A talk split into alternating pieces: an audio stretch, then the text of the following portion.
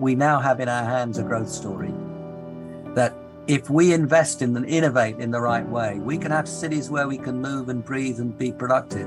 We can have ecosystems which are robust and fruitful. Now, we can use our resources far more efficiently than we, including energy, but beyond energy. But now I think you've seen the private sector really register that this is the investment, innovation, growth, profitable story of the 21st century. And as that realization has started to build, I think our chances of getting somewhere have improved.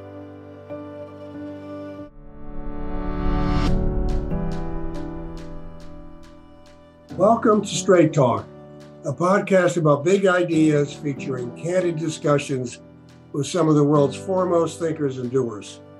I'm Hank Paulson, chairman of the Paulson Institute, and today I'm speaking with Nicholas Stern. Nick is the chair of the Grantham Research Institute on Climate Change and the Environment. He is also the I.G. Patel Professor of Economics and Government at the London School of Economics. Previously, Nick was the chief economist of the European Bank for Reconstruction and Development and chief economist and senior vice president at the World Bank. He was knighted for services to economics in 2004, made a crossbench life peer as Baron Stern of Brentford in 2007, and appointed Companion of Honor for services to economics, international relations, and tackling climate change in 2017. He was president of the British Academy from 2013 to 2017. He has published more than 15 books and 100 articles, including the seminal work, The Economics of Climate Change, The Stern Review. Nick, welcome to the podcast. You're one of the world's foremost experts on the intersection of economics and climate change. As a matter of fact, you may be the foremost expert and I've really appreciated the opportunity to exchange with, views with you over the years. So I'm looking forward to our conversation today. Now, let's start with your early life. You grew up in London, England. Tell us about your family and uh, what you learned from those early years. How did you first develop your interest in economics? Thanks very much, Hank. And it's a real pleasure to continue the conversations we've had over the years. Um, I uh, grew up in a West London, a sort of working class part of West London, which, like many places, gradually became more middle class over time, uh, as did my parents, as my father, who started as a carpenter, started to retrain and earn a bit of money. He was an immigrant, uh, a German Jewish immigrant from Hitler. And uh, so he had to start all over again when he came. He lost his mother, my grandmother, in, in the camps. Uh, my uh, on my mother's side, my mother was um, uh, one of the uh, an early student at the London School of Economics, uh, so there was a bit of a, a, economic sort of tradition there. But they were both um, very concerned politically. You know, I was born in '46, so in the '50s and '60s, as I was, you know, becoming a teenager going to university, it was quite a political household. You know, we talked politics around the uh, breakfast table. They were fairly mainstream Labour Party. You know, best analogy in the US would be Democrats. And uh, it was a moment in UK history where the welfare state, National Health Service had been constructed in the years after the war. There was a still a, a spirit of social solidarity from the pressures of the war and the bombing of London and, and the experience of the war and the building of the welfare state. And of course, these were the uh, days of decolonization and seeing a, a world that was rebuilding itself in a, in a different way.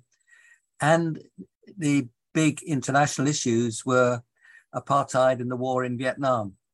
So, as a family, we were quite active um, in opposing uh, both those things. So the answer to your question, how did you first develop your interest in economics, was really an interest in politics and um, being sufficiently active and extrovert to want to try and change the world. very interesting. You know, I grew up, I was born in 1946 also. You know, I grew up wanting to do more fishing, walking in the woods, and so on. Very little interest in politics at an early age, so it came later. But fascinating background. So, uh, talk about how you then progressed from, you know, economics, academia to public service. At what point did you integrate your background as an economist with your uh, dedication to climate policy? How did this all come about? Well, from academia to public service, I was always interested in in development, the economics of development, why some societies were poor, how societies changed and grew. That's what drove me as a, a young academic. And my very first applied study was on smallholder tea in Kenya. And tea had always been seen as a plantation crop. And this was right after Kenyan independence and some land redistribution. And on small pots of land, mostly women farmers, uh, would grow tea, or at least they were offered the opportunity to grow tea, just maybe on a third of an acre or so, which was quite complicated because you had to teach people a little bit about the new crop those people had to wait because tea is a tree or a bush and you don't get your tea for three or four years. And then you have to collect the tea in a careful way because you just want the top of the, the tea. You want two leaves and a bud right at the top. The further you go down the twig, the bigger the leaf, but the less tasty the leaf. So you have to quality control very carefully. You've got to get it practically to the tea factory very quickly, and those are um, Murram, you know, red mud roads, and tea grows when it's wet, and mud roads don't work very well when it's wet. You can destroy the quality of tea in the factory you can't you can't create the quality in the factory but you can destroy it so this is a whole complicated public private uh, story right from the private grower to the private factory with lots of public in the middle. Trust is very important. So you can see i dived into a project, my first applied project, which had all of the issues around finance, trust, good governance, skill, human capital, and training, you know, making the best of the private sector, which knew the markets for tea. Somehow it was a project that had everything um, with lots of public policy in it.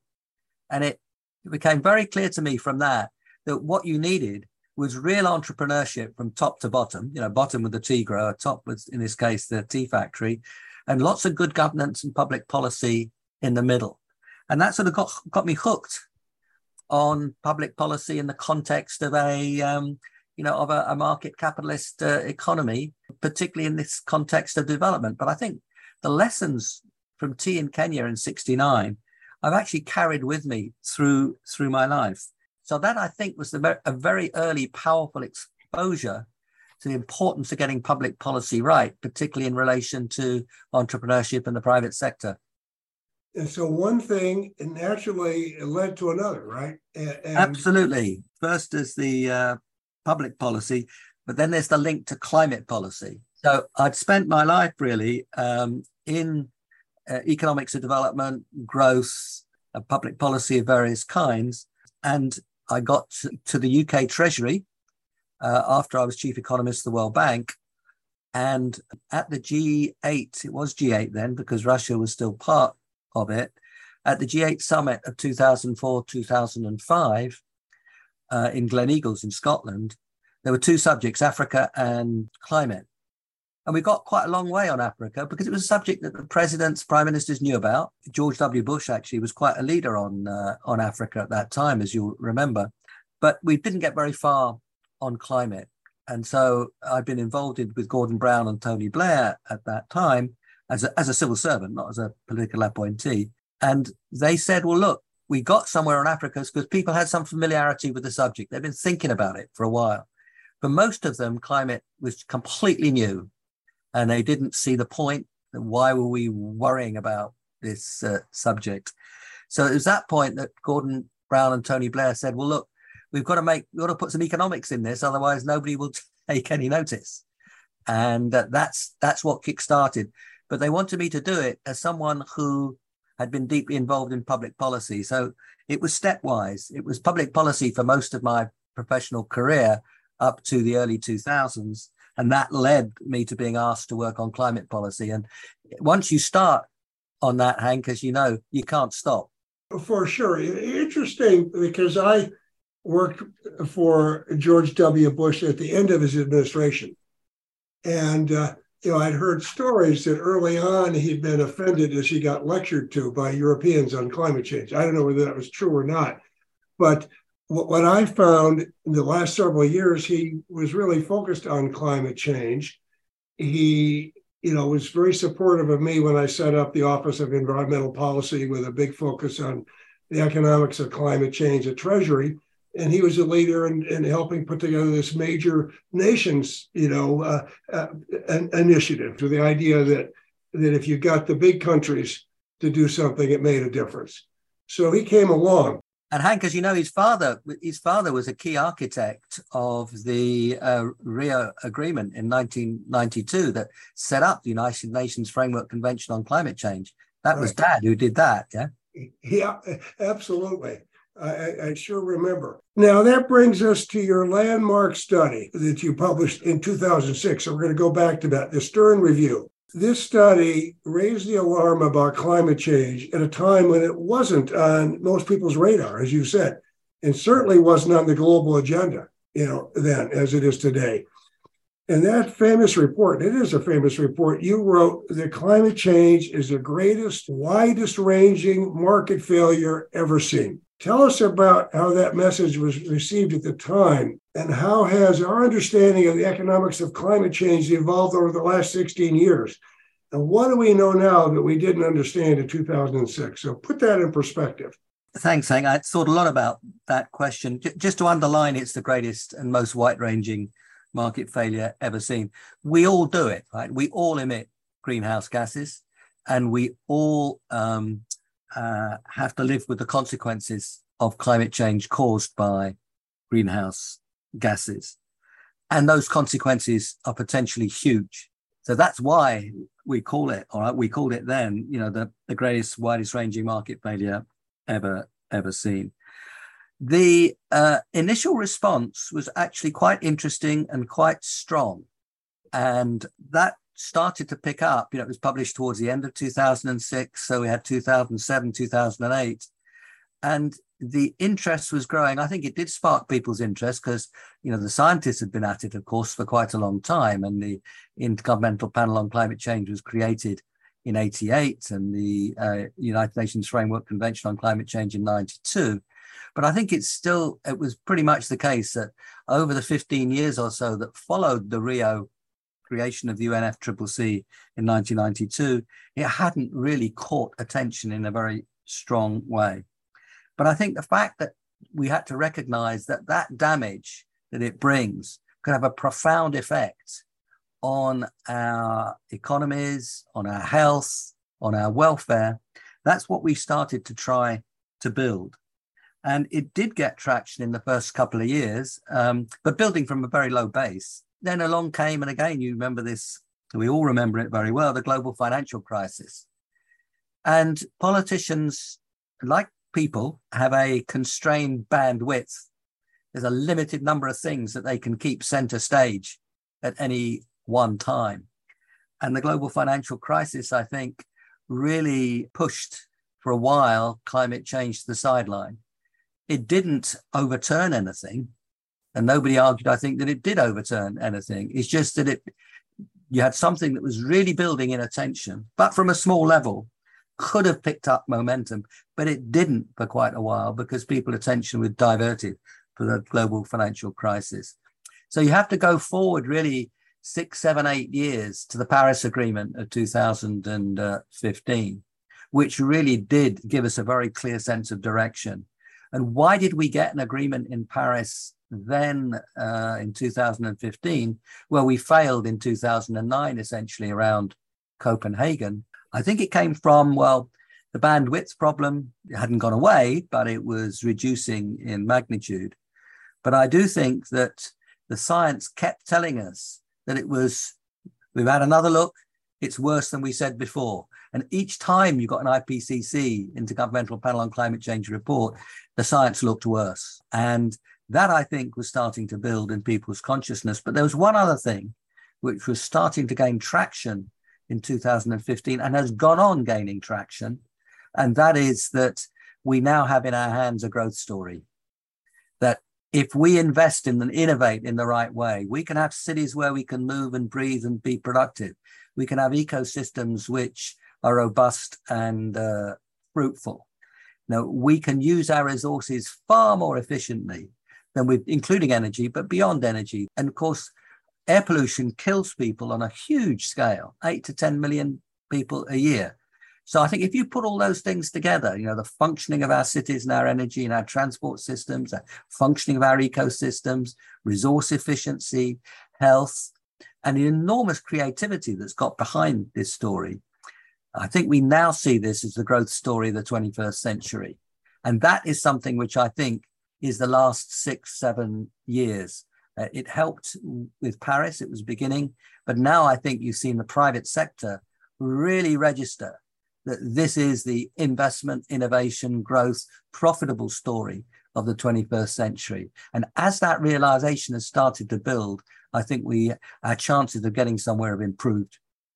Yeah, and, and I, am sure seeing it firsthand in terms of the innovation in the private sector. But getting back to the financial crisis, one thing we learned, and we learned it during the financial crisis, and we just see it continually, is it's very hard to get people to focus on something when the threat isn't immediate to get our political system to work right. And so the, with the financial crisis, it's, it's immediate. There's an immediate need. And in a financial crisis, as bad as it is, the government can come in at the end and do a lot to clean up the mess, right, and stabilize. And this is the opposite. This is longer term, so you don't have the immediate, but the longer you wait, the harder it is for the government to come in. So that's why it, it takes a while to build momentum. So, speaking about UN conferences, in November, the global leaders convened in Egypt for another UN climate conference, the meeting, the, the COP27. What were your biggest takeaways from the conference? And more broadly, how useful do you think these UN COP meetings are, given that we keep setting voluntary targets? And even before the Russian invasion of Ukraine, we weren't close to meeting any of them. Talk a bit about that. Yeah, I think these conferences now serve two purposes. One is the agreement that comes out at the other end, which does matter. Uh, in this case, in Egypt, was not very strong. But the other thing is that it's now a group, there are 40,000 people or so there. There were 40,000 or so people in Glasgow uh, the year before. And now you get people to come and they talk and they share experiences, they do deals, they try to get a picture of where the world is going. I mean, let me give you one or two examples. I mean, you had um, at the G20 simultaneously in Bali, but what you had as that was going on at the same time, more or less, as Egypt. And you had Presidents uh, Xi Jinping and, and Joe Biden say that, look, we've got ourselves into a fairly fractious relationship, but the one place that we're going to pick up and see if we can uh, start doing better again, talking to each other, is climate. And that's prompted by the occurrence of the COP27. And I was with John Kerry and uh, Xie Zhenhua. Uh, John Kerry is the main envoy for the US, Xie Zhenhua, the main envoy for China at COP27. And they were delighted to be able to be allowed to talk to each other officially. They're old friends, so they talk to each other privately, but they could now talk to each other officially. So from that point of view, these COPs have become, and it's quite recent actually, because the private sector hasn't been going uh, in in big numbers much up to Glasgow, but that I think is quite a valuable story. India came with its long-term strategy, redefining its approach to growth. Now, none of that's in the final agreement, but it is, I think, a productive uh, way of getting people together. In this case, the final agreement was pretty weak. I mean, in Glasgow, people had recognized the importance of aiming for 1.5 rather than just well below two. They said we've, we've, we've made some progress in, in uh, increasing our commitments, but we've got to do more. Let's do more when we get to Egypt. And in fact, they didn't do very much more when they got to Egypt. But we felt the presence of the fossil fuel industries quite strongly in uh, Egypt. And it's another example, I think, of the bandwidth story, because we had this in the context of Russia's war invasion of Ukraine and the disturbance, and dislocation, big mess in the world's energy markets. And we saw, I think, an attempt, at least in some quarters, to slow down progress on the spurious argument that uh, we haven't got time for all this green stuff. We've just got to look after the energy side, when in fact, the best way to solve your energy and security problems is to rely on sunshine and wind rather than uh, you know oil and gas from precarious parts of the world. So I felt that the final agreement was was weak, and uh, the one good thing about it was the agreement around loss and damage. That there should be a fund to help countries which have extreme weather events which they couldn't prepare for to try to get themselves through that and rebuild. That's worth having, but I do worry that it one of those funds with no money in it that uh, causes disappointment down the track. So I think in terms of people getting together and talking seriously across the whole range of things, I've just given some examples about how to go forward. I think that was pretty valuable. But the agreement itself, I felt was a bit flat.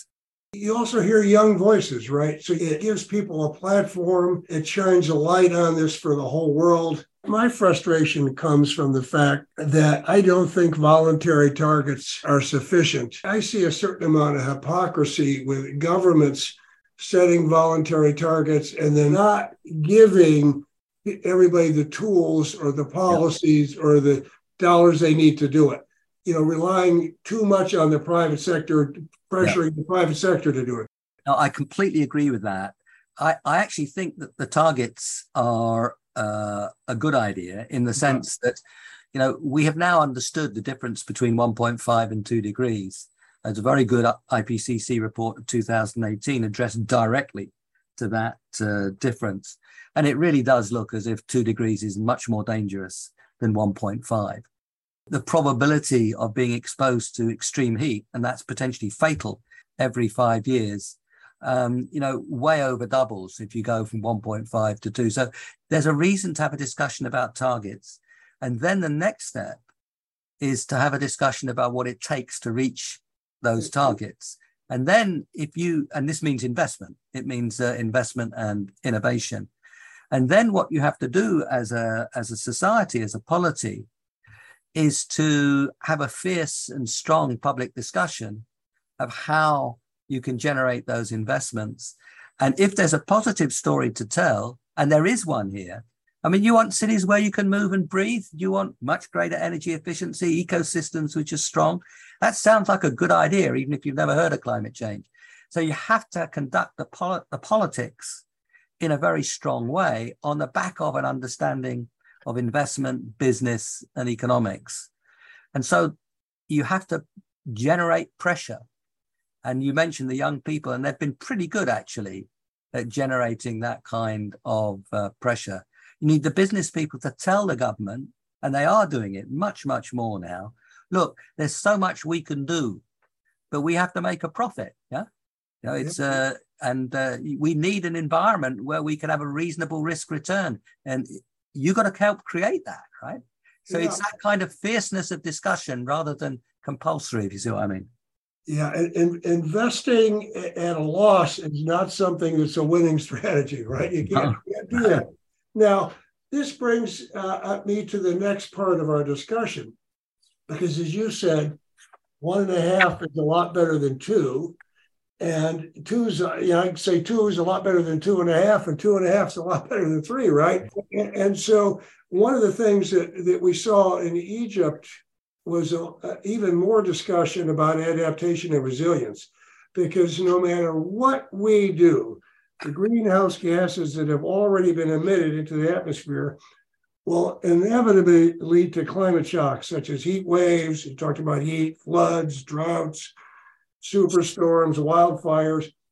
What should we do to prepare and adapt for those inevitable shocks? And, and I, I know that was a discussion yeah. there. You know, of course, loss and damages, uh, a discussion.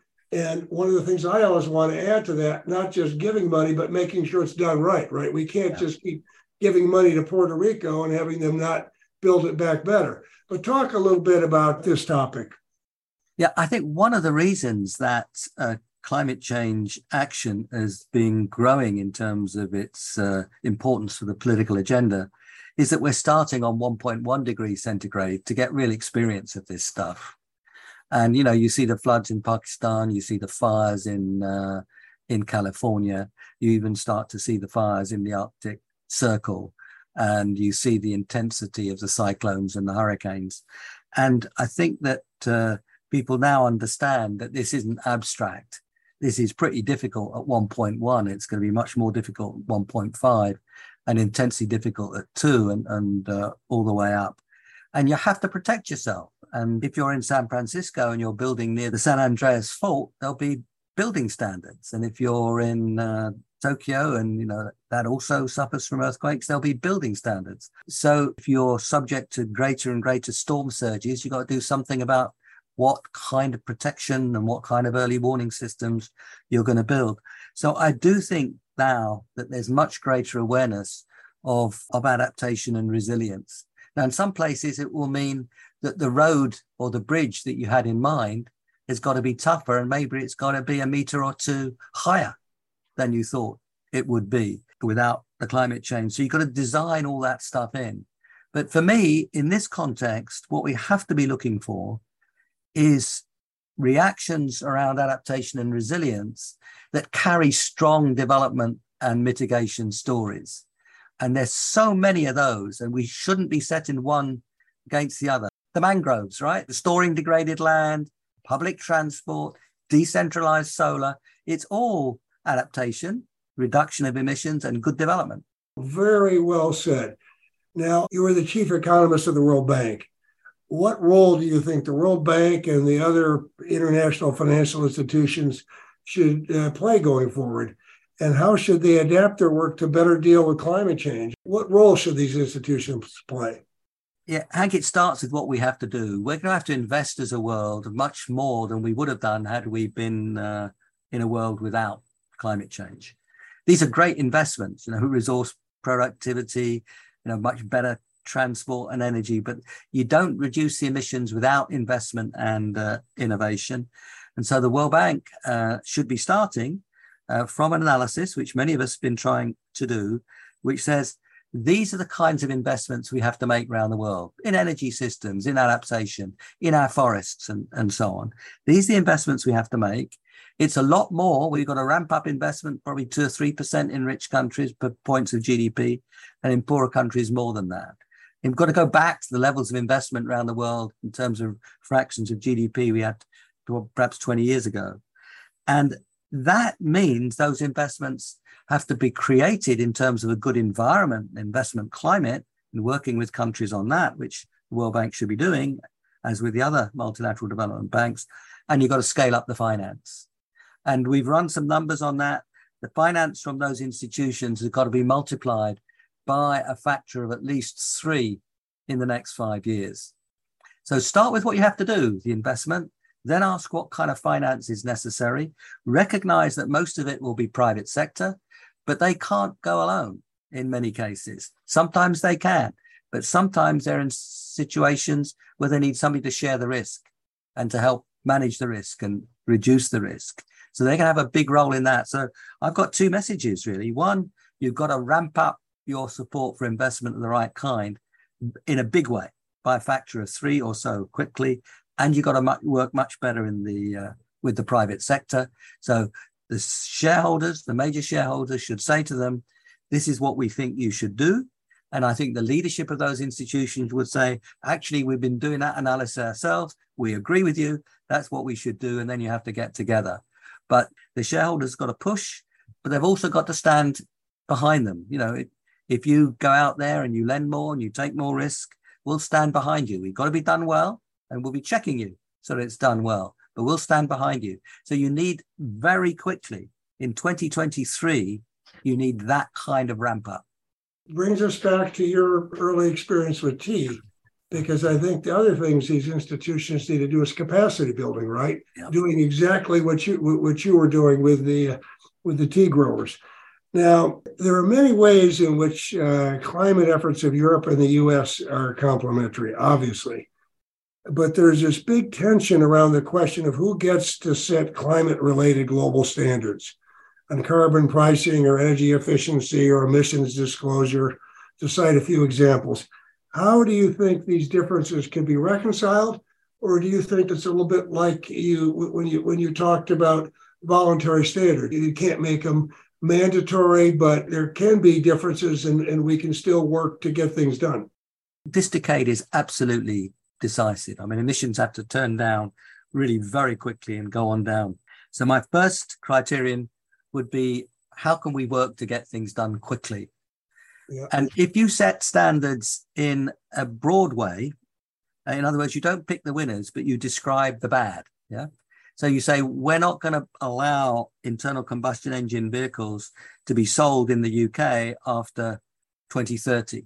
I think in California it's 2035. But standards like that, which are fairly high level standards, I think you could agree on quickly. And the more you do that in different jurisdictions, the faster everything will go because people know that if they want to sell a car, it can't be the internal combustion engine for very much longer. So you better get on with retooling and doing uh, other things. So if you set it at a high enough level, then the problems of compatibility are not too bad. If you're in a city and you want to procure buses, yeah, then probably the mayors of the cities can get together and say, look, if we all say that the buses should look roughly like this, then you'll find that the cost of those buses really goes driving on down because the producers will know that if they want to sell on scale, they've got to meet that kind of standard.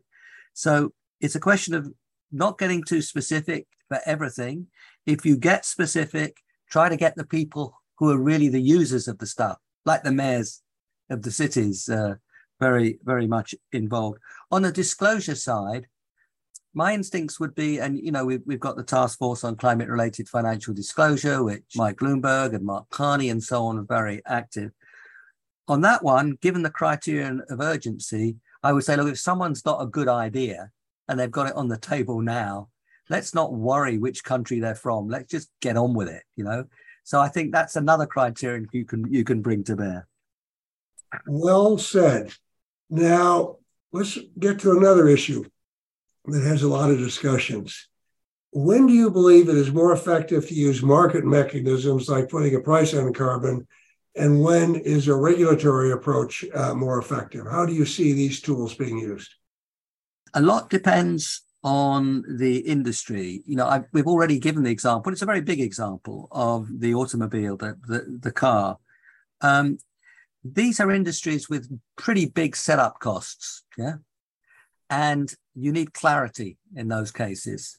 So sometimes standards can give you more clarity than carbon prices. If you know that, you know, California and Europe and India and China, that they're all setting the standard that says quite simply you can't use an internal combustion engine vehicle after some date. And those dates will vary from 2030 to 2040. That's a case where a standards based approach gives you a really clear signal and when you've got increasing returns to scale, big fixed costs, lots of uncertainty, the clarity of the signal is an aspect of efficiency. It allows people to get on with it and reap returns to scale. Everybody wants low standards, raise their hand. It's a different kind of politics around words. You can't tell everybody exactly how to do things. You shouldn't because you'll get it wrong and you'll slow everything down. And that's the advantage of a price. You can say, look, not telling you how to cut emissions, but we are telling you that if you don't, you're going to pay for it and you sort it out. And that's an example of a market mechanism working very well. So I think they complement each other. Uh, you, you need both. But finally, there's the politics. Now, you come from the US, I come from the UK. The, you know, the, the, historians tell us, you know, with some foundation, that uh, taxation irritates people. And in this case, you know, there's no taxation without representation. Taxation in the United States is tougher than it is in Europe. And we have higher taxes in Europe than we do in the United States. So you've got to look at the polity, the politics of the nation that you're talking about. And I I don't think you're going to get a, a whacking great carbon price anytime soon right across the United States. You will have it in places, and you do. So, you know, you've got to look at the politics as well. And we're in a hurry. We're in a hurry. We're in a hurry. We've got to get it done. And uh, that would be one reason why you might go for one rather than the other. You know, we could talk about a, a third tool, which is subsidies, right? And, and so I think subsidies for some of these uh, technologies are going to take longer to develop and commercialize makes sense, in which we see with with, with the Biden uh, uh, climate bill. Now, Nick, I want to talk about the big topic, China. Uh, over the years, you and I spent a lot of time in China. I've very much appreciated the opportunity to share views with you on China's role in the global economy. So, you've been looking at China for a long time. You've written that China should be a leader in the transition from fossil fuels. Why is this so important? What do they need to do to decarbonize its economy? And to what degree do you think it's possible for countries in the West to accelerate China's progress? I think that's a big part of this. Uh, to what extent is that possible? I think that China, of course, is very different in many ways, but there are key points of similarity as well. And China's investors need confidence in where the future is. And in China, still more than in uh, other countries, that confidence in the future is set at a governmental level in terms of what direction are we going in. And if you understand what direction is you're going in as a country, investors will be very active in finding good ways of, and profitable ways of getting there. And that statement's true everywhere. And it's extremely important everywhere. It's particularly important in China, where the state has uh, a much stronger voice in shaping what actually uh, happens. And there, and we've got, you know, as you know, the 15th five year plan coming up for 2025 to 2030. And China likes to have a theme for growth. And, you know, way back, you know, we've both been working there for a long time now, but way back in the late 70s, early 80s, it was the incentive structures in agriculture and the township and village enterprises. And then it was joint ventures with foreign firms and low cost manufacturing and getting out onto the world market. And then it was a lot about construction and infrastructure and so on. But all those, all those have played their way through in China uh, as a source of growth. And I think the discussion is moving now, and you and I are both of us working on this. The discussion is moving now in China to say, well, what's the growth story of the next 20 years? Well, the answer to that question is the drive to a clean, green economy and net zero, making our economies more robust against uh, climate change, investing in land, you know, investing in degraded land and restoring and building the forests. Those are the investment stories now of this next 20 years. And if China, and the conversation is moving in China on that. So what we can do is to help, you know, through examples of our own, through exploring what's uh, necessary, showing that this is the growth and investment uh, story, and helping finance other countries, because China's a big story of finance. So the margins of collaboration, if it's friendly and constructive, and saying, look, whatever we differ on, we share that we have to survive in this world that we're deeply damaging. And where China is, of course, now close to one third of global emissions. It's huge in uh, all this. So if we approach in a way that says this is a shared future, we actually benefit from a much better, cleaner growth story. We're going to move faster in some areas. You're going to move faster in others. Why don't we keep in touch and share ideas? And why don't we jointly help funding other people, other countries of the world? And I believe that that discussion has a chance. And that uh, the fact that it was climate that was it, you know, the first handshake between Joe Biden and Xi Jinping after the visit to Taipei, which caused all the difficulties, it's significant that that handshake was particularly around climate change. I certainly agree that the biggest, you know, industrial transformation in history, it's going to take decades, is going to be the transformation to, to a low carbon economy. And so that's going to be huge, and there's going to be big investment opportunities. This is complicated, of course, by the fact that China is a competitor economically, and they've done things to, to try to gain some of this uh, yeah. clean energy to their advantage. And so that makes it more complicated. I like the way you framed it, Nick, because this relationship is so consequential between, you know, the West and China that we need some areas to work together where we have a shared interest. Yep. And if we can't work together in climate change, you know, or work in complementary ways, the world's going to be a pretty dangerous place. So I, I would like to move to China relations more broadly. And China's relations with the West are particularly fraught right now. And so, how do you view European China relations evolving in the wake of China's 20th uh, Party Congress?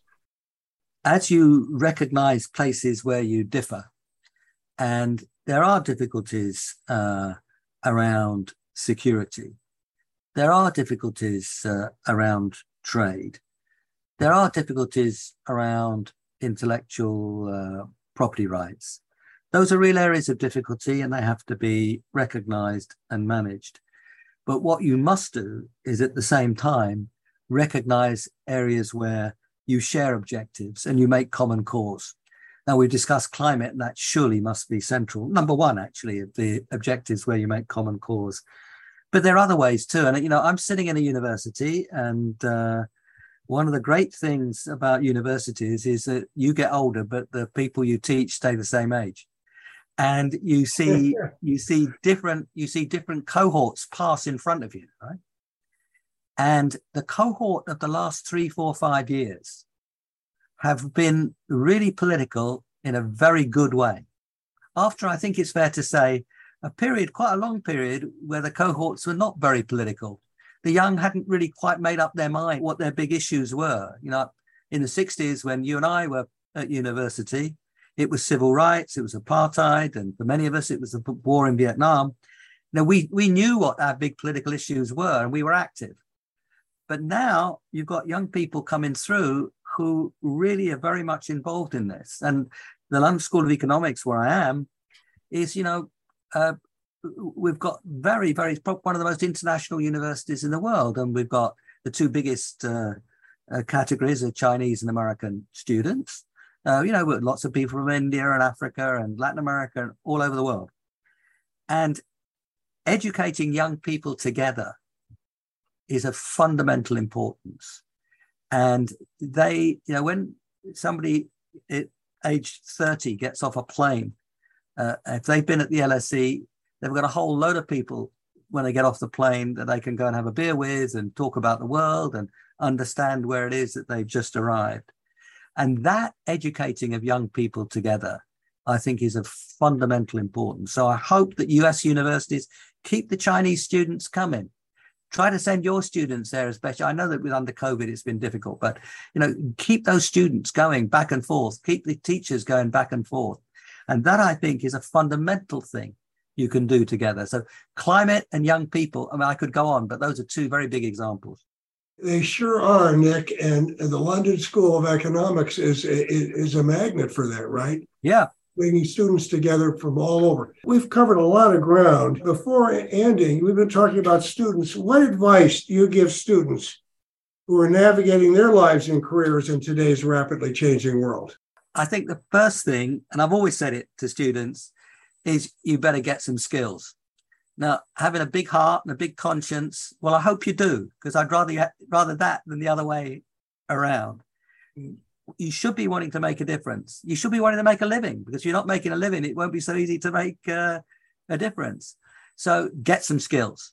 Get some skills that you bring to the big problems of the time. Get them some skills that you bring to the challenge of making a living.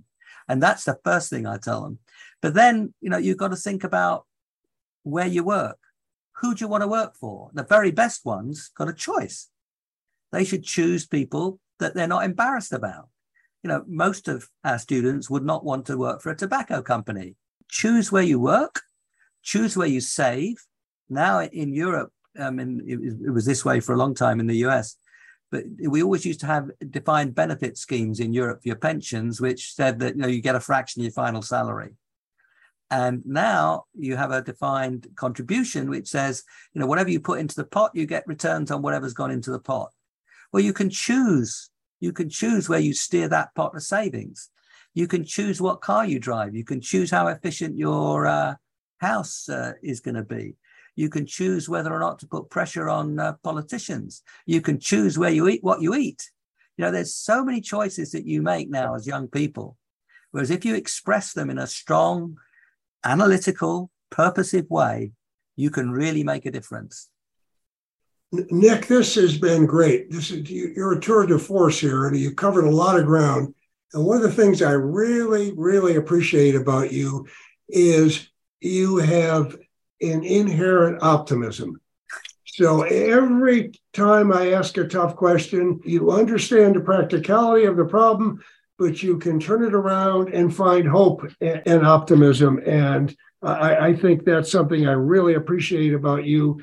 And I really do believe with young people, if you have an internal optimism, right, it, it helps. It, it, really does help.